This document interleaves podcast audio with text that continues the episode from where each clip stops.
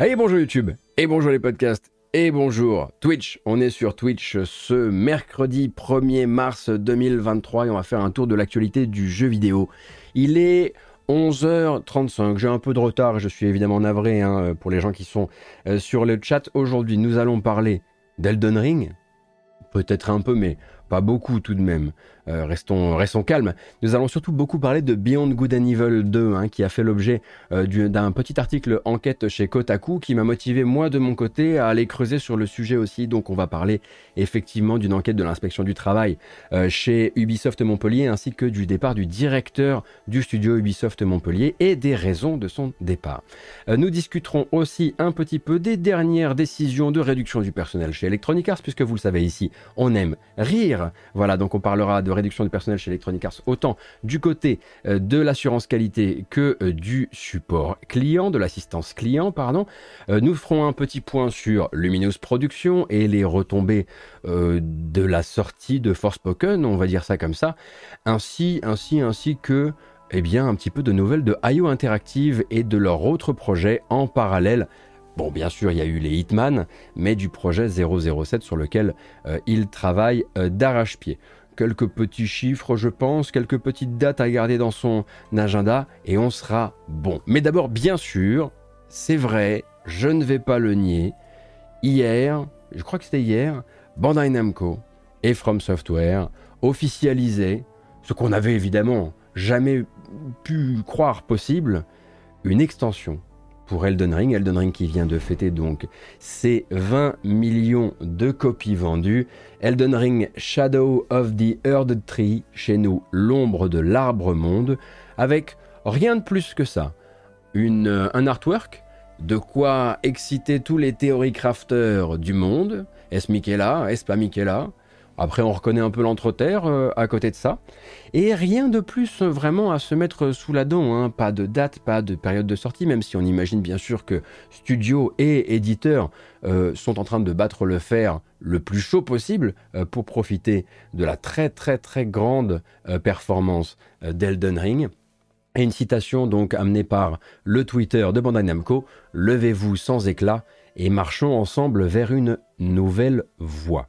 Il n'y a pas plus de choses à dire en vérité, surtout pour moi qui ne suis pas un grand spécialiste du lore euh, de Elden Ring, euh, mais vous vous doutez bien que c'est le genre euh, de peinture, c'est le genre d'annonce un petit peu, on va dire, pas discrète, mais simple dans son, dans, son approche, c'est-à-dire sans avoir un teaser vidéo, sans avoir un, un, trailer de près ou ce genre de choses. C'est le genre d'annonce qui, eh bien, a excité très très fort Reddit et compagnie euh, pour euh, qui sont bien au travail pour euh, dénicher les signes éventuels qu'on pourrait trouver, les Easter eggs, etc., etc.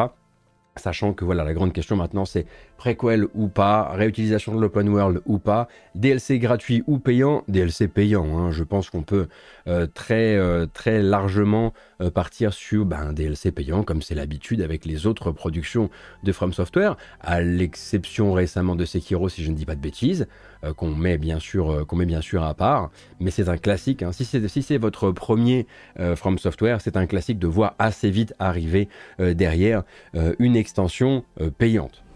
Parlons de Beyond Good and Evil 2, puisque lundi, le journaliste Ethan Gack de Kotaku sortait donc un article, un petit article, hein, pas très très long, euh, qui réouvrait donc la question Beyond Good and Evil 2, grande arlésienne d'Ubisoft, hein, qui serait en ce moment même dans le viseur de l'inspection française du travail, euh, avec comme base de leur enquête une impressionnante traînée de burn-out et de départ que le projet laisserait dans son sillage chez Ubisoft Montpellier. Ubisoft Montpellier n'est pas le seul studio à travailler sur le jeu, mais c'est celui qui est visé par cette enquête, ou en tout cas par cette alerte de l'inspection du travail. Donc, euh, le journaliste en a profité pour sortir une seconde information, le départ de Guillaume Carmona. Hein, Guillaume Carmona qui occupait le poste de directeur du studio depuis 2019, euh, mais qui était en fait un vétéran d'Ubisoft avec pas loin de 20 euh, ans de boutique et notamment au sein d'Ubisoft Paris.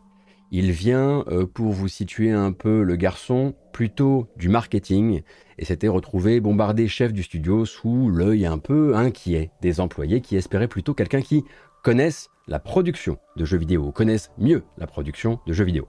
Voilà donc où on en est grosso modo dans l'article de Kotaku euh, qui nous explique hein, que euh, les employés ont appris le départ de Guillaume Carmona après son absence prolongée depuis le début de l'année 2023 et donc que le top management du projet Beyond Good and Evil 2 traverserait encore une fois une phase de très grosse mutation.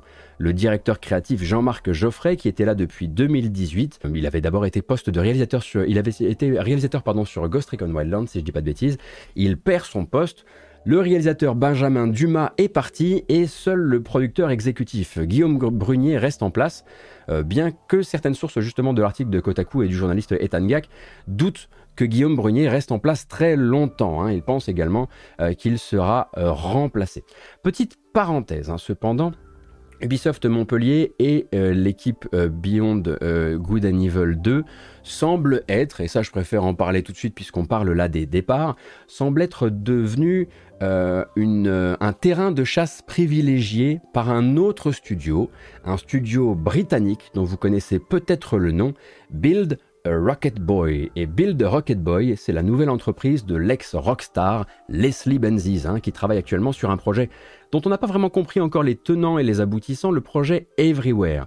Eh bien, il semblerait hein, euh, que euh, ce euh, compte d'ex-Ubi Montpellier débauché par Build Rocket Boy s'élève désormais à 25 personnes tout de même, 25 hein, personnes avec des salaires parfois doublés et une possibilité de, télétravail intégral depuis Montpellier. Doubler les salaires depuis Ubisoft, c'est pas difficile dans le sens où on sait qu'il y a un souci au niveau des salaires parfois chez Ubisoft. Et ce serait notamment là-bas que travaille désormais Benjamin Dumas, Dumas, merci euh, le chat hein, qui m'a euh, rattrapé pour la prononciation. Benjamin Dumas, donc, qui est un anciennement réalisateur de Beyond Good and Evil 2 et qui travaille désormais depuis Montpellier pour Build the Rocket Boy euh, sur Everywhere. Donc, a priori, il y avait des compétences particulières sur le développement, sur la, couche technique du développement de Beyond Good, Good and Evil 2 qui intéressait Leslie Benzies et son équipe au point d'avoir déjà débauché 25 personnes. Fin de la parenthèse. Euh, on revient donc à Beyond Good and Evil 2. Pendant ce temps-là, hein, euh, pendant donc euh, qu'on a cette restructuration et cette, ces remplacements de pas mal de grands cadres, on va dire, du développement, il y a cette alerte donc levée par l'inspection du travail qui a entraîné la mise en route d'une enquête menée par un organe externe et dont le but sera d'aller interviewer les employés de Montpellier pour dresser un bilan de la santé et du bien-être des équipes sur place. Euh, tout ça, évidemment, ça m'a donné un petit peu envie de creuser de mon côté et d'aller voir si je ne pouvais pas vous apporter un peu plus de précision. J'ai donc sondé quelques sources de mon côté, histoire peut-être qu'on comprenne un peu mieux où en est Beyond Good and Evil 2, où en sont ses équipes, et ainsi de suite. Quelques infos de base pour, peut-être qu'on puisse euh, s'y retrouver. Ubisoft Montpellier, c'est 400 à 450 personnes au travail, dont on va dire 70% évalués sur le dossier Beyond Good and Evil 2, euh, qui reçoit d'ailleurs l'aide également d'autres euh, antennes d'Ubisoft, hein, notamment Ubisoft Paris, pour ne citer que eux. Euh, je vous dis 70%, mais évidemment ça va fluctuer hein, constamment, hein, puisque chez Ubisoft, les développeurs peuvent se retrouver affectés à d'autres jeux distants euh, au besoin. Il y a du staffing et du restaffing assez régulièrement. Donc c'est pas un chiffre qu'il faut graver dans le marbre, 70%, mais c'est plus une sorte d'indicatif, si vous voulez. Donc de ce que je sais, les 30% d'effectifs qui restent chez Ubisoft Montpellier travailleraient sur trois, en, trois équipes distinctes, sur trois autres projets qui sont globalement préservés euh, de ces affres de développement et qui voient régulièrement des gens sortir épuisés du projet Beyond Good and Evil 2. Alors j'ai pas réussi à confirmer quoi que ce soit hein, auprès de mes sources, mais si cette fameuse rumeur d'un nouveau Prince of Persia en 2,5D avec un style visuel à la Ori et un développement qui aurait lieu dans le sud de la France est exacte, ce serait logiquement l'une de ces fameuses trois, et trois autres équipes au sein d'Ubisoft Montpellier. Mais encore une fois, ça, j'ai pas pu le confirmer euh, de mon côté.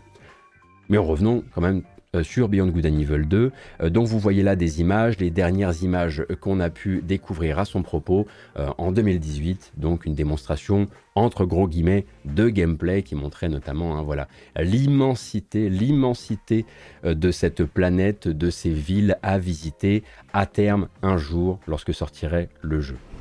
Peut-être nous rappeler d'où vient ce fameux projet pharaonique qu'est Beyond Good and Evil 2, qui devait, à la base, symboliser euh, le savoir-faire d'Ubisoft face à l'ingérence extérieure du fameux grand acteur maléfique de l'histoire d'Ubisoft, Vincent Bolloré. Hein. Beyond Good and Evil 2, c'est une pré-production qu'on met sous l'œil du public, à coup d'artworks notamment, euh, et sous l'œil des médias, mais aussi sous l'œil des investisseurs, assez tôt, bien trop tôt, pour commencer déjà à parler de jeux vidéo next-gen, commencer à se projeter sur des noms qui ne veulent encore rien dire, comme PlayStation 5, et ainsi de suite. À un moment, il faut montrer les muscles, et en interne et en externe, et face justement aux menaces financières de Vincent Bolloré. Et donc, si vous vous demandiez comment la suite d'un jeu d'action-aventure, entre guillemets, si simple que Beyond Good and Evil, a pu devenir une machine d'une telle ambition, parce qu'à la base, les toutes premières fois qu'on a entendu parler d'une suite pour Beyond Good and Evil 2, ça ne devait pas être cet immense machin. On ne devait pas aller de planète en planète. On devait absolument. On avait quelque chose. On, on était en droit d'espérer quelque chose de beaucoup plus dans la veine du premier Beyond Good and Evil. Mais les années I Believe, souvenez-vous, l'influence grandissante du nom de Michel Ancel, qui devait énormément justement aider hein, à garder avec, euh, avec Yves Guimau les investisseurs, le besoin à l'époque de mettre en avant les, pipelines de production euh, d'Ubisoft, tout ça c'est potentiellement les cartes de visite, les nombreuses cartes de visite qui ont été sorties et brandies bien haut euh, quand on a eu besoin de garder les investisseurs du bon côté de la barrière et de les empêcher de céder aux sirènes. Ça ne veut pas dire qu'il n'y avait aucune idée à l'intérieur hein, de, cette, de cette première version qu'on commençait à notiser autour de 2015-2016, euh, qu'il n'y en a pas eu et qu'il n'y en aura pas un jour.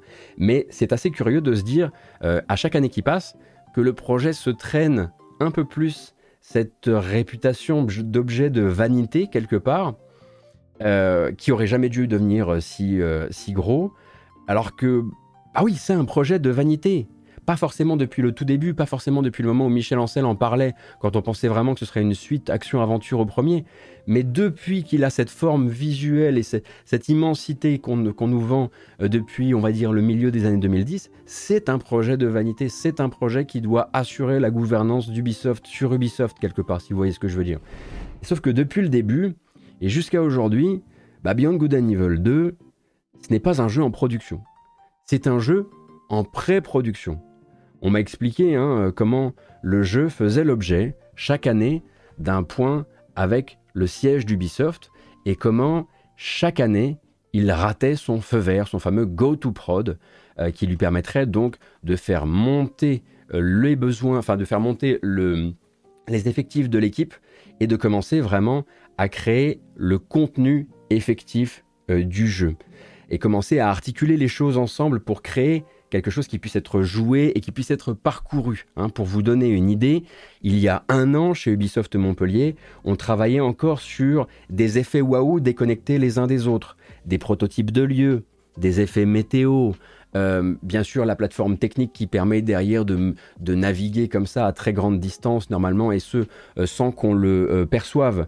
Mais c'était quelques trucs sexy à côté d'une série de projets complètement techniques le code en ligne, euh, le socle technique du jeu, etc. En mars 2022, on m'avait expliqué que le gros des contenus euh, que le jeu avait pu accueillir pour le moment, qui sont peut-être visibles dans la, vidéo qu'on a vue tout à l'heure euh, ou pas, ça tenait sur une planète qui était encore bien vide et sans véritable ville ni endroit à visiter, sauf peut-être évidemment les assets qui ont été utilisés dans cette vidéo.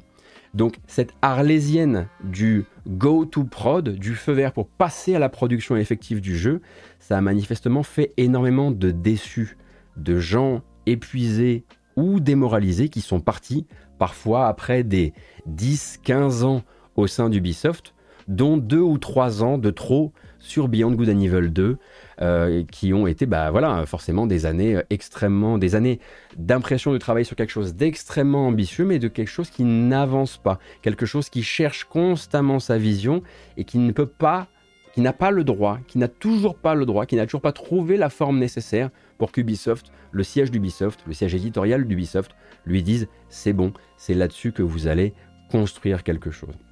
Donc l'an dernier, hein, on m'avait euh, expliqué en gros que ça faisait grosso modo un départ tous les 10 jours et ce depuis un an et demi.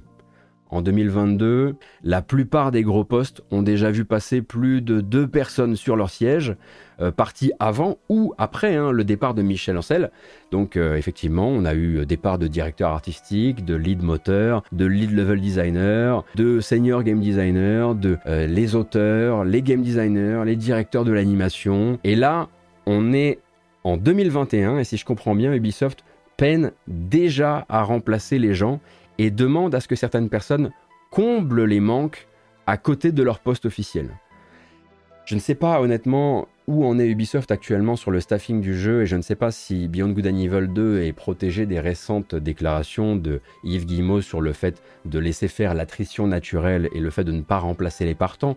J'espère à la limite euh, pour le bien du jeu et des gens en place qu'on ne demande pas aux gens de faire euh, le taf de une, deux ou trois personnes au prétexte qu'on n'embauche plus et qu'il y a eu un gel euh, grosso modo euh, global des embauches, parce que sinon là il y a des gens qui sont effectivement en train de prendre extrêmement cher. Mais vous le comprenez, ce projet Beyond Good and Evil 2, bien qu'il soit extrêmement ambitieux, bien qu'il motive énormément de gens, est une machine à casser, décourager les gens et à réembaucher derrière de nouvelles personnes, pas forcément plus expérimentées, mais qui ont encore de la motivation, jusqu'à les démotiver, et ainsi de suite, et ainsi de suite. De ce que je comprends, il y a bien eu un moment, un moment de grâce, on va dire, après le départ de Michel Ancel, où euh, les euh, plus optimistes ont ressenti que le jeu trouvait enfin sa voie, mais euh, la réalité semble euh, assez vite s'être montrée différente, hein, euh, puisque Beyond Good and Evil 2 a encore raté son go-to-prod en 2022,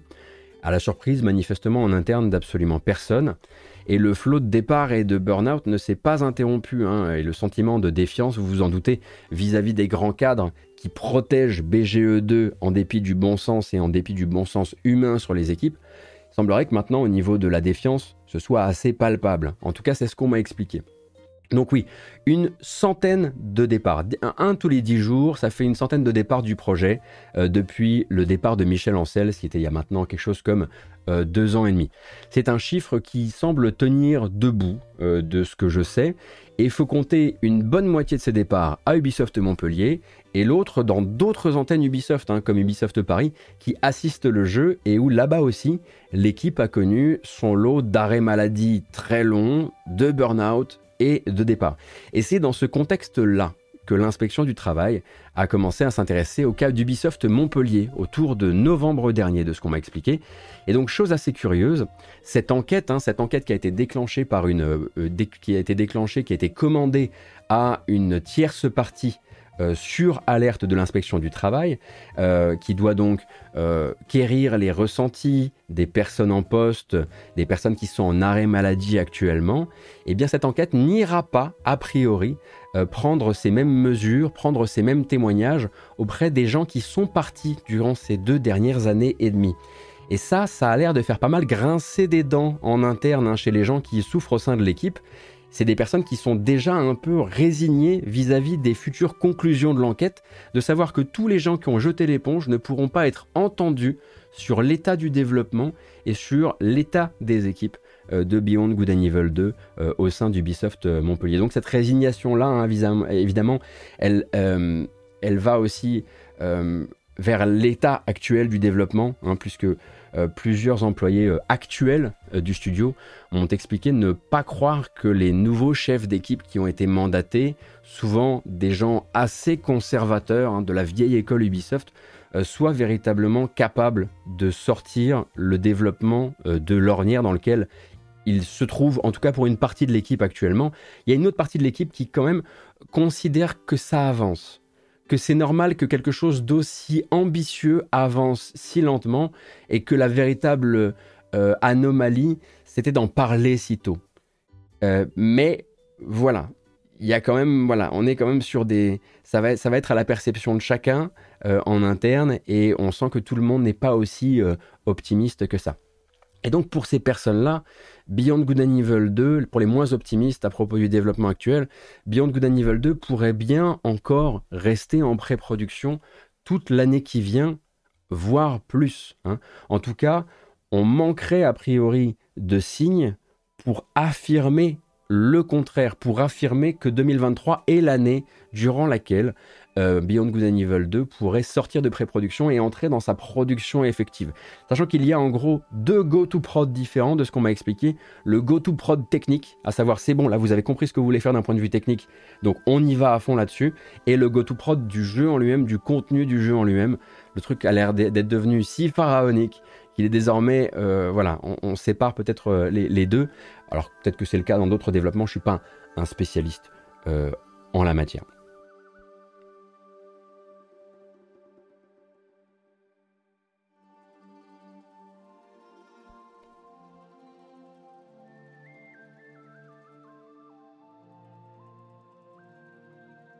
Je me resserre un peu de café, on continue.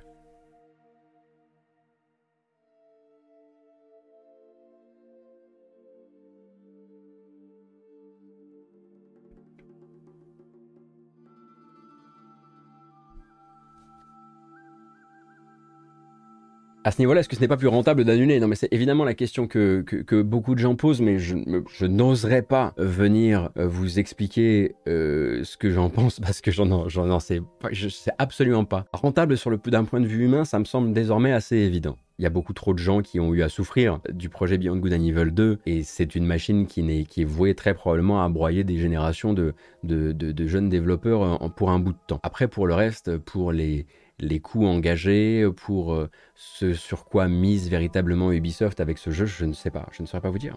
N'oublions pas ce qu'on s'est dit au tout début. C'est un projet de vanité, c'est un projet d'image.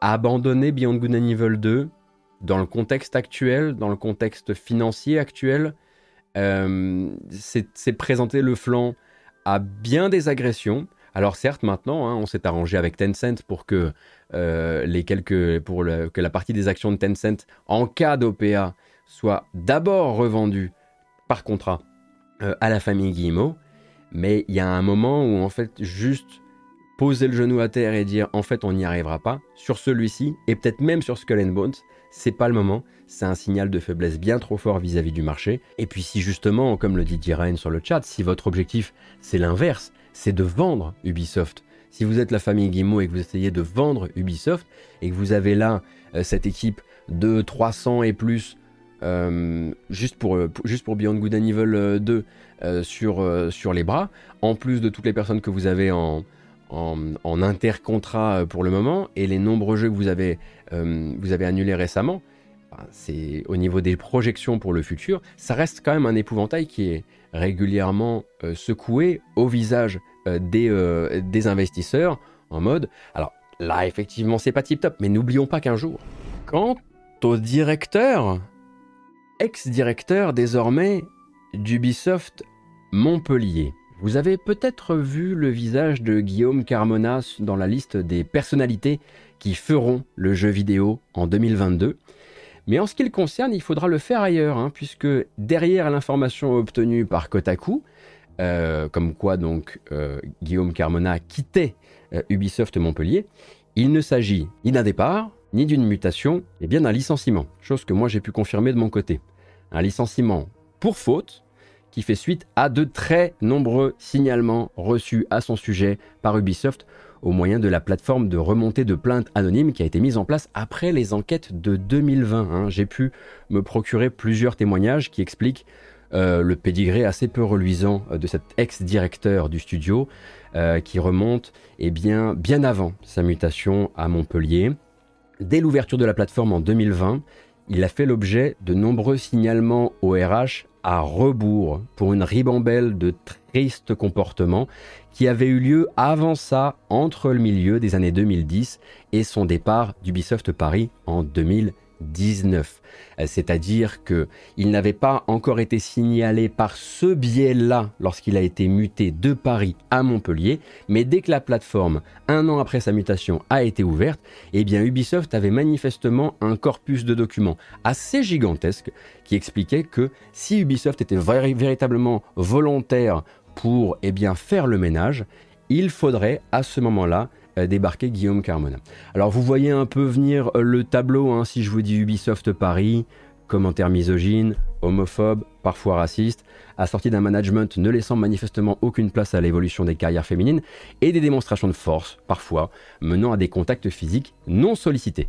On m'a parlé en gros d'une personne encore enfermée dans une forme de culture, on va dire, bro, qui valorisait ses collaborateurs selon leur capacité à tenir l'alcool, bien sûr, et pour qui ben, la picole hors travail, c'était un élément à part entière du travail, avec tout ce que ça peut encourager, bien sûr, de mauvais comportements. C'est d'ailleurs impressionnant hein, combien ces témoignages m'ont rappelé ce qu'on avait pu lire sur Serge Ascoët en 2020. Alors, euh, ils ont, sont tous les deux passés par Ubisoft Paris, mais c'est un grand truc, Ubisoft Paris, donc euh, voilà. Et si j'en parle, ce n'est absolument pas dans un but de chasse aux sorcières ou d'encourager au harcèlement ou au tribunal populaire Twitter, mais c'est bien parce que Ubisoft lui a offert une sortie discrète, classique de cette industrie. Les employés qui désiraient des explications en interne n'ont reçu aucune information sur la cause de son entre guillemets départ et tous les signalements reçus depuis 2020 n'ont pas suffi pour qu'Ubisoft fasse le boulot.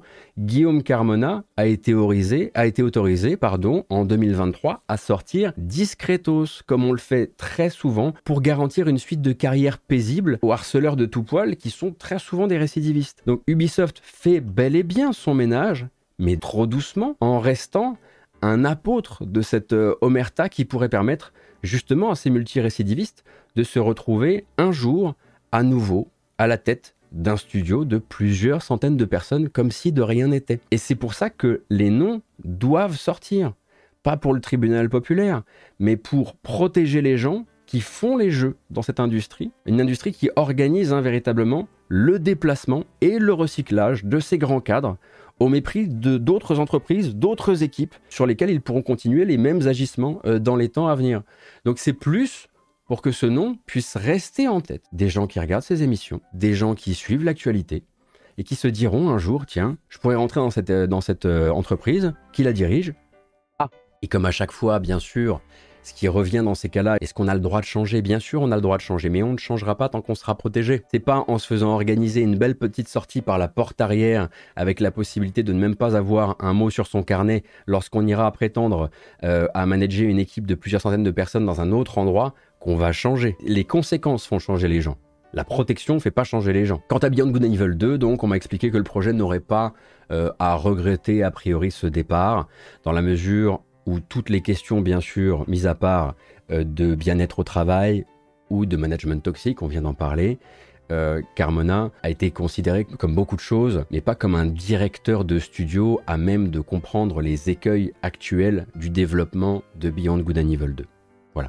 Donc, une partie quand même de l'équipe, les personnes qui ont eu à souffrir de son comportement et de son management, et les personnes qui, qui voudraient que les choses changent, eh bien, sont heureuse euh, de savoir que c'est bientôt une, prochaine, une autre personne, peut-être plus proche de, du développement de jeux vidéo, qui prendra euh, la tête du studio de manière générale. Non pas de l'équipe Beyond Good and Evil 2, je le rappelle, mais bien du studio.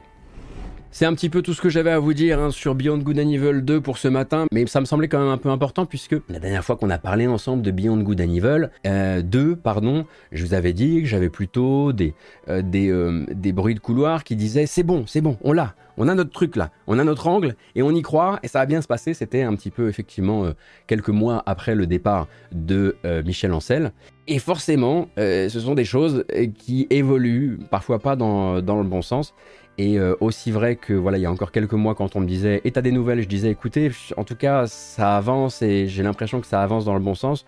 Autant les derniers signaux, que ce soit ceux euh, qui ont été euh, remontés à Kotaku et à Etangak ou ce que moi j'ai pu capter de mon côté, font quand même état de quelque chose qui n'a pas perdu de son ambition, ça c'est clair, mais peine vraiment à trouver une voie qui lui permettent de se développer et d'ouvrir ses ailes sans faire du mal d'un point de vue humain, sans décourager des gens, etc., etc. Je veux dire, quand on en vient à se retrouver sur un projet où on va voir les RH, et ça c'est un truc que j'ai entendu aussi, où il y a une sorte de petite euh, porte ouverte euh, au sein du pôle RH où on peut juste demander à faire une petite pause Beyond Good and Evil 2, à ce qu'on à ce qu'on aille nous staffer sur un autre projet le temps qu'on se retape, c'est qu'il y a effectivement quelque chose qui coince. Lumineuse Production a donné des nouvelles de Lumineuse Production. Korenix a fait un peu de même aussi. A priori, l'échec critique. Alors, sur le, pan critique, on est absolument certain de, l'échec de Forspoken, mais les premiers mauvais signes financiers aussi autour de Forspoken, on a quelques premiers mauvais signes, et pas plus hein, pour le moment, euh, ça n'attendra pas bien longtemps avant d'avoir des retombées claires sur le destin du studio Luminous Productions, studio qui pour rappel a été formé sur base de l'équipe de Final Fantasy XV, euh, donc avec Hajime Tabata pendant quelques mois en 2018, après quoi Hajime Tabata est parti, hein. c'était durant la création des euh, des DLC, des derniers DLC de FF15. Et donc le studio va perdre sa désignation business, on va dire ça comme ça, euh, même s'il était entièrement possédé par Square Enix jusque-là, il va être dilué, réintégré au sein de Square Enix. dont il était en une petite division à part qui travaillait jusqu'ici sur ses propres projets, quelque part et de manière un peu, un peu grossière. si on veut être plus pragmatique, c'était la cellule monde ouvert AAA euh, de Square Enix. Voilà, voyons ça comme ça. Donc le travail reposait évidemment là-bas sur le légendaire, mais probablement déjà en route vers le cimetière Luminous Engine. Et les quelques 150 employés du studio n'auront pas à faire un gros trajet hein, pour réintégrer Square Enix au global, puisqu'ils travaillaient déjà au plus près des locaux de Square Enix à Tokyo. En revanche, cette dissolution de Luminous en tant que business unit, comme ils disent, ça veut dire que ces équipes vont probablement être séparées et réparties ailleurs selon les besoins de l'entreprise, une fois bien sûr que Forspoken aura reçu ses mises à jour et son contenu additionnel. Une fois le 1er mai passé, en revanche, hein, date effective de cette dilution plutôt que dissolution, euh, on ne sait absolument pas si cette promesse du studio, parce que dans son communiqué, le studio dit euh, rassurez-vous, on va continuer à faire des jeux à part, en équipe, façon Luminous, euh, au sein du groupe. On ne sait pas si elle tiendra si longtemps que ça pour le moment. Il fusionne deux entités ensemble. Voilà, il fusionne effectivement deux entités qui appartiennent toutes les deux à la holding Square Enix, hein, pour que vous compreniez bien. C'est pour ça que j'ai parlé de dilution, mais en gros, Square Enix possédait d'un côté Luminous Prod, de l'autre côté Square Enix, euh, Limited, euh, Square Enix Co Limited ou je sais plus quoi. Et en fait, ces deux trucs-là, qui étaient un peu des, frangins, des cousins, deviennent exactement le même truc, mais ils fait déjà au même, euh, au même endroit, etc., etc. Une chose est sûre en revanche, le grand absent des différents communiqués, euh, celui de Square Enix comme celui du studio, c'est justement le Luminous Engine, hein, euh, qui n'est pas cité une seule fois comme une force active justifiant l'intégration du studio au reste du groupe. Euh, ce qui est probablement une manière comme une autre de confirmer ce dont on se doute un petit peu déjà, avec un FF16 qui tourne sur Unreal Engine, l'ambitieuse technologie Luminous Engine, qui avait été créée par Julien Merceron et son équipe il y a fort fort lointain, va très probablement s'effacer d'elle-même. Hein. Quelque part, on pourrait même lire cet événement de manière très différente et se dire, Luminous Production, en fait, évite une sentence du genre Crystal Dynamics ou Eidos Montréal. Square Enix ne s'en sépare pas, ça lui permet de faire des économies tout de même, hein. euh, sans parler directement de sentences appliquées au studio. Ils expliquent que voilà, stratégiquement, c'est mieux comme ça, mais on se doute, et on l'apprendra probablement à terme, que cette réorganisation, elle va impacter à un moment ou à un autre les effectifs. Euh, on ne sait pas si il y avait des projets non annoncés de Luminous Prod qui pourraient, oui ou non, survivre au sein euh, de cette nouvelle fusion. En attendant, ça ressemble quand même pas mal à un clap de fin, aussi bien créatif que technique. On peut avoir tort là-dessus, mais pour l'instant, ça ressemble un peu à ça. J'ai dit Unreal Engine pour, euh, pour FF, FF16 et je me suis trompé parce qu'ils n'ont jamais communiqué sur le sujet. D'accord, donc c'est pas de l'Unreal Engine. Ok. Ah, la pré-prod de FF16 a été réalisée sous Unreal Engine 4. D'accord, merci beaucoup Taleb. Notez, il y a bien effectivement, dans le communiqué de Square Enix, la valorisation non pas du Luminous Engine, mais la valorisation du fait qu'il y a beaucoup, qu'il y avait beaucoup chez Luminous Prod d'ingénieurs moteurs et de spécialistes de la création de moteurs. Est-ce que ça peut être ce qu'ils vont aller chercher pour peut-être adapter le Luminous à d'autres besoins et en faire un nouveau. Parce que si j'avais bien compris, plus on avançait, plus Luminous en fait a euh, est devenu trop spécifique aux besoins de, de FF15 et de Forspoken. On verra. Là, je suis vraiment sur un terrain miné où à chaque fois que les pros du jeu vidéo regardent le stream, sont là genre il faut qu'il arrête, il faut qu'il arrête de parler, il faut qu'il se taise le plus vite possible. Bah, j'espère que vous aimez les jeux vidéo dans ce qu'ils ont de plus joyeux, hein, bien sûr, hein, l'industrie, euh, l'industrie du JV, la, grande fête du jeu vidéo chaque jour, et notamment chez Electronic Arts, hein, puisque d'autres informations de Kotaku sur ce début de semaine voilà, font état de nouveau d'une nouvelle passe de licenciement au sein d'Electronic Arts. Alors, c'est un petit peu l'habitude désormais chez Electronic Arts, puisqu'ils ont récemment fermé le studio qui travaillait sur Battlefield Mobile. Euh, puisqu'ils ont annulé Battlefield Mobile ainsi que cessé l'activité sur euh, Apex Mobile. L'an dernier, on avait entendu parler hein, voilà, de plusieurs euh, centaines de personnes travaillant pour le support client, notamment à Galway, si je dis pas de bêtises, et à Austin, qui, avait été, qui avait été remercié aux alentours de mars-avril de l'an dernier, si je dis pas de bêtises. Et là, deux informations, l'une qui vient de Ethan Gag de Kotaku, et l'autre qui vient de moi. Mais attends, c'est, on est genre en tag tout le temps avec Ethan, mais on, se, mais on, est des, on est des frères. On est tout simplement des frères. Voilà. Près de 300 employés. Hier, on disait 200. Depuis, on a appris que c'était plutôt aux alentours des 300. Près de 300 employés du contrôle qualité d'une de leurs antennes Electronic Arts en Louisiane, à Bâton Rouge, ont été donc licenciés à effet immédiat. Et donc, via un logiciel de visioconférence sur Zoom en fait. Hein. Euh, les employés euh, qui étaient déjà forcés à des contrats précaires, hein, puisque en l'occurrence euh, c'est des employés de contrôle qualité et d'assurance qualité, ont appris donc cette nouvelle au petit matin, alors même que leurs propres managers, qui eux étaient en contrat stable au sein du studio, n'avaient pas été prévenus par la direction. Imaginez un peu le merdier quand vous allez voir votre N plus 1 qui justifie lui d'un contrat euh, pérenne, non pas précaire, pérenne, avec un salaire bien meilleur que le vôtre, et même lui est pas au courant que vous allez vous faire remercier ce matin. Alors, a priori, Electronic Arts aurait confié le sale boulot à l'agence de staffing qui s'était euh, occupée euh, d'embaucher toutes ces personnes. Et cette agence de staffing, quand elle a été consultée par les journalistes, elle s'est évidemment empressée d'expliquer que la décision et la méthode employée n'étaient pas un choix de sa part, mais qu'il fallait poser la question à Electronic Arts. Et évidemment, Electronic Arts ne répondra très probablement pas. C'est donc un studio de 500 personnes qui vient de perdre, si on fait les calculs correctement, 3 cinquièmes de ses, de ses effectifs du jour au lendemain, effectifs dont euh, le travail principal était d'assurer la qualité et la stabilité de Apex Legends, qui est pourtant hein, l'un des fers de lance euh, de la stratégie multijoueur d'Electronic Arts. Alors, bien sûr, il faut faire la différence entre est-ce que ce sont des travailleurs sous contrat, à savoir voilà, euh, des contrats qui sont faits pour être interrompus et dont les employés sont supposés savoir euh, qu'ils peuvent être interrompus à n'importe quel moment, ou est-ce que c'était des full-time employment, euh, mais ceci dit, effectivement, au, poste, au poste habituel assez mal payé de QA.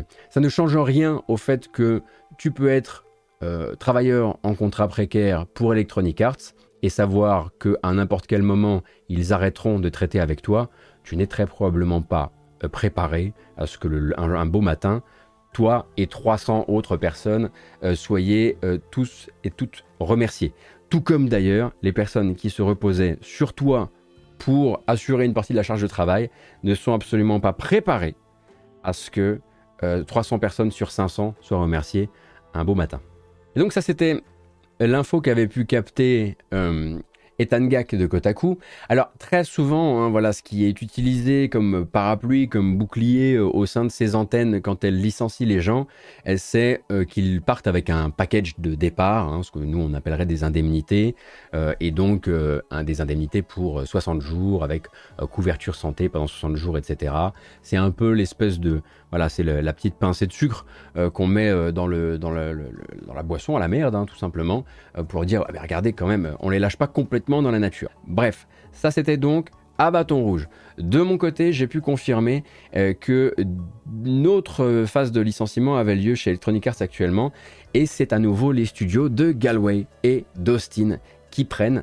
Cette fois-ci, donc, la dernière fois, c'était sur le support client, donc l'assistance clientèle euh, dédiée notamment ben, aux, soucis à votre, votre compte, à votre compte Apex. Euh, vous avez un, un souci avec votre compte Origins, vous avez un souci avec le, votre, vos packs de cartes FUT, tout ça. Voilà, tous les gens que vous appelez en mode, ben, je sais pas, en fait, le, tout ce que j'ai acheté chez vous en, dématérialisé depuis des années a disparu, s'il vous plaît, aidez-moi. Qui avait déjà été pas mal dépouillé justement à Galway et à Austin l'an dernier. et donc, très souvent, pour ce que fait Electronic Arts, c'est qu'ils suppriment des postes et ils vont délocaliser ça ailleurs, là où c'est moins cher, en se faisant beaucoup plus aider par des outils, par du middleware qui va permettre de faire de la réponse automatisée, de la traduction automatisée, alors qu'à la base, historiquement, on va dire, pour l'assurance, pour le, support client, on se repose sur des employés multilingues qui sont capables de répondre à plusieurs besoins de plusieurs territoires, mais c'est des gens qui maîtrisent la langue, histoire de limiter un, maximum bah, les incompréhensions, parce que ce que vous voulez, c'est du rendement. Et le rendement, c'est aussi limiter un maximum bah, les, possibilités de ne, pas se comprendre. Et c'est votre taux de service hein, que vous essayez de garder le plus haut possible, parce que quand vous avez des jeux multijoueurs, c'est une chose, avoir une stabilité de votre jeu multijoueur, c'en est une autre, et avoir un support client qui soit performant, eh bien c'est aussi ce qui fera ou ce qui défera euh, votre euh, réputation mais ça prend un petit peu plus de temps, bien sûr, sur le taux de service euh, vis-à-vis du support client. Donc de ce côté-là, cette fois-ci, à Galway et à Austin, c'est donc une cinquantaine de personnes qui ont été remerciées également par Electronic Arts. Cette fois-ci, des personnes qui faisaient justement le même travail vis-à-vis de la clientèle, mais plutôt sur les réseaux sociaux. Typiquement, bah voilà, hein, quand vous hâte, allez, SFR, parce qu'ils vous ont encore surfacturé, ça va, et c'est pas de la fiction que je vous fais là. SFR vous a encore surfacturé, vous hâte SFR, eh bien vous avez quelqu'un qui vous répond. C'est pas forcément uniquement de l'automatiser, à un moment c'est un humain qui va prendre le relais. Cette personne-là est généralement assez peu payée et elle est là donc pour essayer de vous sortir de la panade et ce bien malgré le fait que vous ne soyez pas passé par euh, votre espace client, etc., etc., etc. Et bien là, Electronic Arts se sépare d'une cinquantaine de personnes qui faisaient ça pour Electronic Arts euh, et donc euh, qui ont été remerciés. Et de ce qu'on m'a expliqué, en gros, voilà, hein, euh, ça faisait partie des rares, euh, des rares postes euh, encore gardés et non menacés euh, du côté de, Galway et, de Austin, qui sont vraiment deux endroits différents. Hein. Galway c'est en Irlande et, Austin c'est au Texas. Austin, Texas, comme on dit. et bien sûr, Electronic Arts, là, est dans la même démarche que d'habitude. Le but, ça va être bien de se tourner vers beaucoup plus d'outils de traduction. Voilà, on avait tous ces, employés multilingues là, qui avaient des besoins, qui avaient des, qui avaient des, des doléances alors qu'on pourrait tout simplement eh aller voir directement euh, une boîte à qui on va externaliser ça le plus loin possible et le moins cher possible, leur filer un outil de traduction automatique et elles feront théoriquement le même travail. De ce que moi on m'avait expliqué les quelques fois où j'ai eu euh, l'occasion de discuter avec des employés actuels ou euh, de, euh, actuels ou d'anciens employés de ces antennes euh, chez Electronic Arts ou ailleurs, la vérité c'est que les chiffres tendent très rapidement à prouver que le taux de service s'effondre. Mais ensuite c'est un calcul plutôt financier qui est réalisé et on voit à quel point la chute du taux de service est un problème d'un point de vue financier ou met en danger euh, la stabilité financière de tel jeu, euh, entraîne des fermetures de comptes, entraîne des litiges, des litiges qui coûtent de l'argent, etc., etc. Parlons un petit peu de Baldur's Gate 3. Oui, on va parler de jeux vidéo dans cette émission qui parle de jeux vidéo. C'est assez curieux. Et pourtant, vous avez peut-être, euh, vous aussi, comme moi, levé un sourcil devant le trailer venu dater la sortie de Baldur's Gate 3 la semaine dernière. Donc, le trailer la semaine dernière, pas la sortie. Hein, un trailer qui a été diffusé durant le State of Play de Sony. State of Play de Sony dans lequel en fait on faisait connaissance avec le grand méchant du jeu euh, qui sera doublé par J.K. Simmons. Et ça c'est incroyable et ça on est évidemment toutes et tous très heureux. Euh, mais aussi une nouvelle date de sortie au 31 août avec une étiquette sortie PC et PlayStation 5. Donc pendant ce temps-là, effectivement, l'Ariane ne donnait aucune nouvelle des versions euh, Xbox et Internet s'est rapidement persuadé que Baldur's Gate 3 avait signé un genre d'exclusivité temporaire avec Sony. En fait, la réalité est un peu plus compliquée et c'est un communiqué du studio belge Larian hein, qui a fini par remettre les pendules à l'heure. En fait, la version Xbox de Baldur's Gate 3 est en travail en même temps que la version PS5, mais le studio ne peut pour l'instant pas garantir qu'elle pourra sortir au même moment. La raison n'est absolument pas commerciale en fait, mais technique. Baldur's Gate 3 n'a rien signé d'exclusif. Mais comme Divinity Original Sin 2, il repose hein, sur la possibilité de jouer intégralement en écran partagé. Et donc chaque, joueur en fait peut s'éloigner de l'autre très librement sans être maintenu dans la même zone. Et c'est manifestement une fonctionnalité qui coince pour les versions Xbox. Eux ils disent les versions Xbox et on comprend assez facilement que ça, ça coince pour la version Xbox Series S.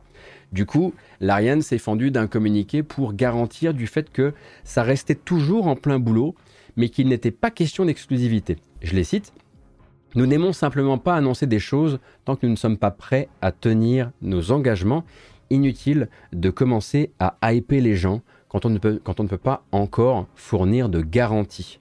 Sachant qu'ils euh, ont quand même un historique euh, assez long maintenant de justement hyper les gens pour des trucs qui vont être repoussés ensuite. Hein. C'est pas la première, ce serait pas la première fois pour l'Ariane.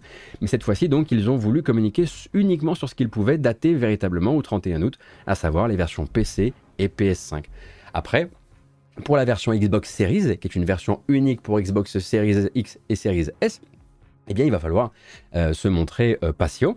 Peut-être qu'ils pourront le sortir, la sortir euh, à, la même, à la même date, mais pour l'instant, ils ne préfèrent pas communiquer dessus. Et effectivement, hein, la question est posée sur le chat, mais effectivement, Microsoft ne permet pas de faire des versions Xbox Series X only. Xbox Series S fait partie du package et à partir du moment où un jeu ne pourrait pas sortir sur les deux variantes des Xbox Series actuelles, ce serait un très très grand désaveu qui serait très très problématique euh, d'un point de vue communication et je suis quasiment persuadé euh, que les textes officiels de Xbox empêchent les développeurs de réaliser ce genre de sortie partielle. Après, il faudra voir si ce sont les embêtements très spécifiques d'un jeu entièrement je rappelle que entièrement en écran splitté, sans possibilité, sans la possibilité de pouvoir conserver les mêmes espaces euh, pour les deux joueurs, c'est quand même extrêmement rare et c'est extrêmement demandeur. Alors, je ne sais pas si ce sont des besoins extrêmement spécifiques eux aussi, ou si on sera bientôt euh, confronté à d'autres situations de ce genre-là. Il me semble que pour l'instant, c'est la première fois que des... Enfin, c'est l'une des rares fois où les développeurs en parlent. Je suis absolument persuadé que de nombreux développements ont actuellement des problèmes avec la série S et simplement n'en parle pas parce qu'il n'y a pas besoin d'en parler. Ce qui s'est passé là, c'est plutôt une erreur de communication. Hein, ce qu'aurait dû euh, faire à ce moment-là euh, euh, l'Ariane, il n'y avait pas de bonne solution en vérité. Ils avaient besoin de commencer à communiquer. Moi, ce que j'aurais très probablement fait, mais j'imagine que, j'imagine que les ventes PS5 les intéressent beaucoup. je pense très, sincèrement que, voilà, la bonne manière de se sortir cette, épine du pied, ça aurait été de communiquer uniquement sur la version PC pour le moment. Et de laisser penser potentiellement que tu sortiras tes versions console au même moment, mais ne pas donner du grain à moudre à la guerre des consoles, ce qui est un truc qui, une fois que tu as mis le doigt dedans, t'es fichu. T'es vraiment dans une merde noire, quoi. Et effectivement, ils ont fait, à mon avis, une erreur stratégique à ce moment-là. Du côté de chez IO Interactive, les créateurs de la série Hitman et surtout de la récente trilogie Hitman, des masques qui commencent à tomber. Et eh oui, IO Interactive, on le sait, travaille sur le projet 007. Ça, on est sûr, ça a été annoncé fin 2020 et on sait que ça, ça marquera le retour de James Bond en jeu vidéo depuis un certain temps maintenant.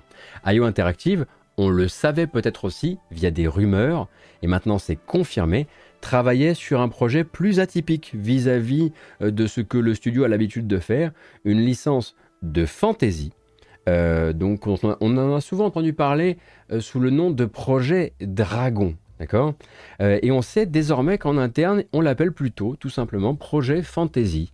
et qu'il sera question, a priori, d'un RPG, Heroic Fantasy, attention roulement de tambour, en ligne. Alors, vous me direz, euh, Hitman aussi, avec sa connexion serveur, c'est un jeu en ligne.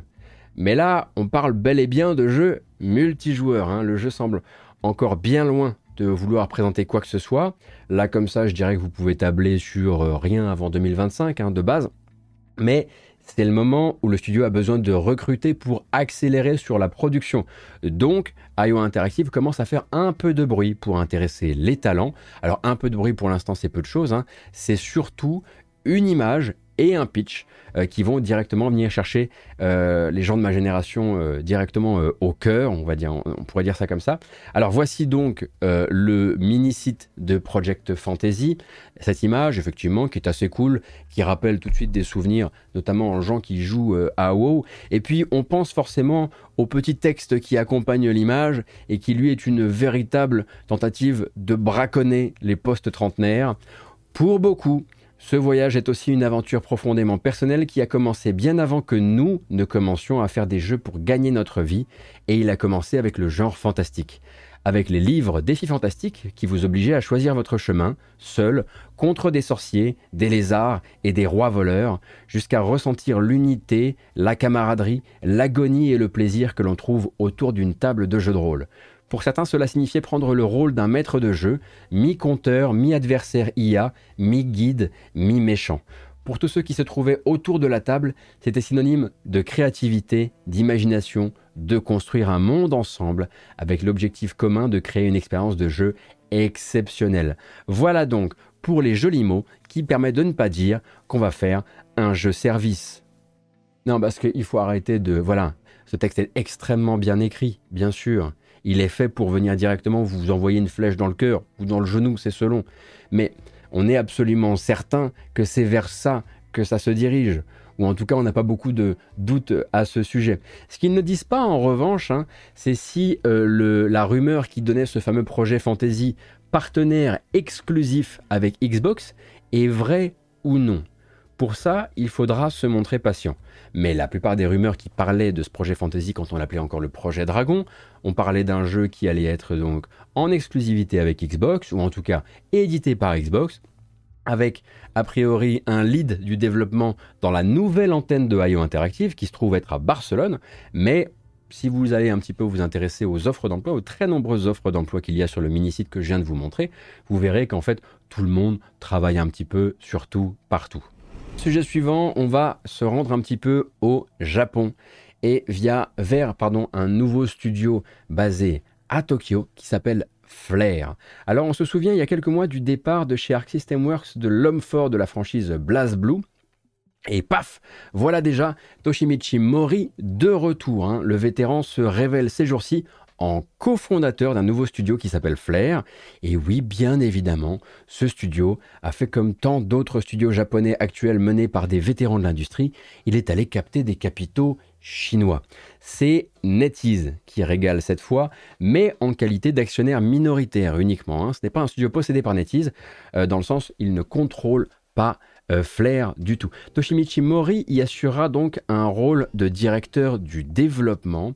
Et euh, côté info, ça s'arrête malheureusement là pour le moment, hein, puisque même les offres d'emploi actuelles ne permettent pas d'affirmer avec une pleine certitude que Flair va faire du jeu de combat. On le sent évidemment venir, mais pour l'heure, c'est pas officiel.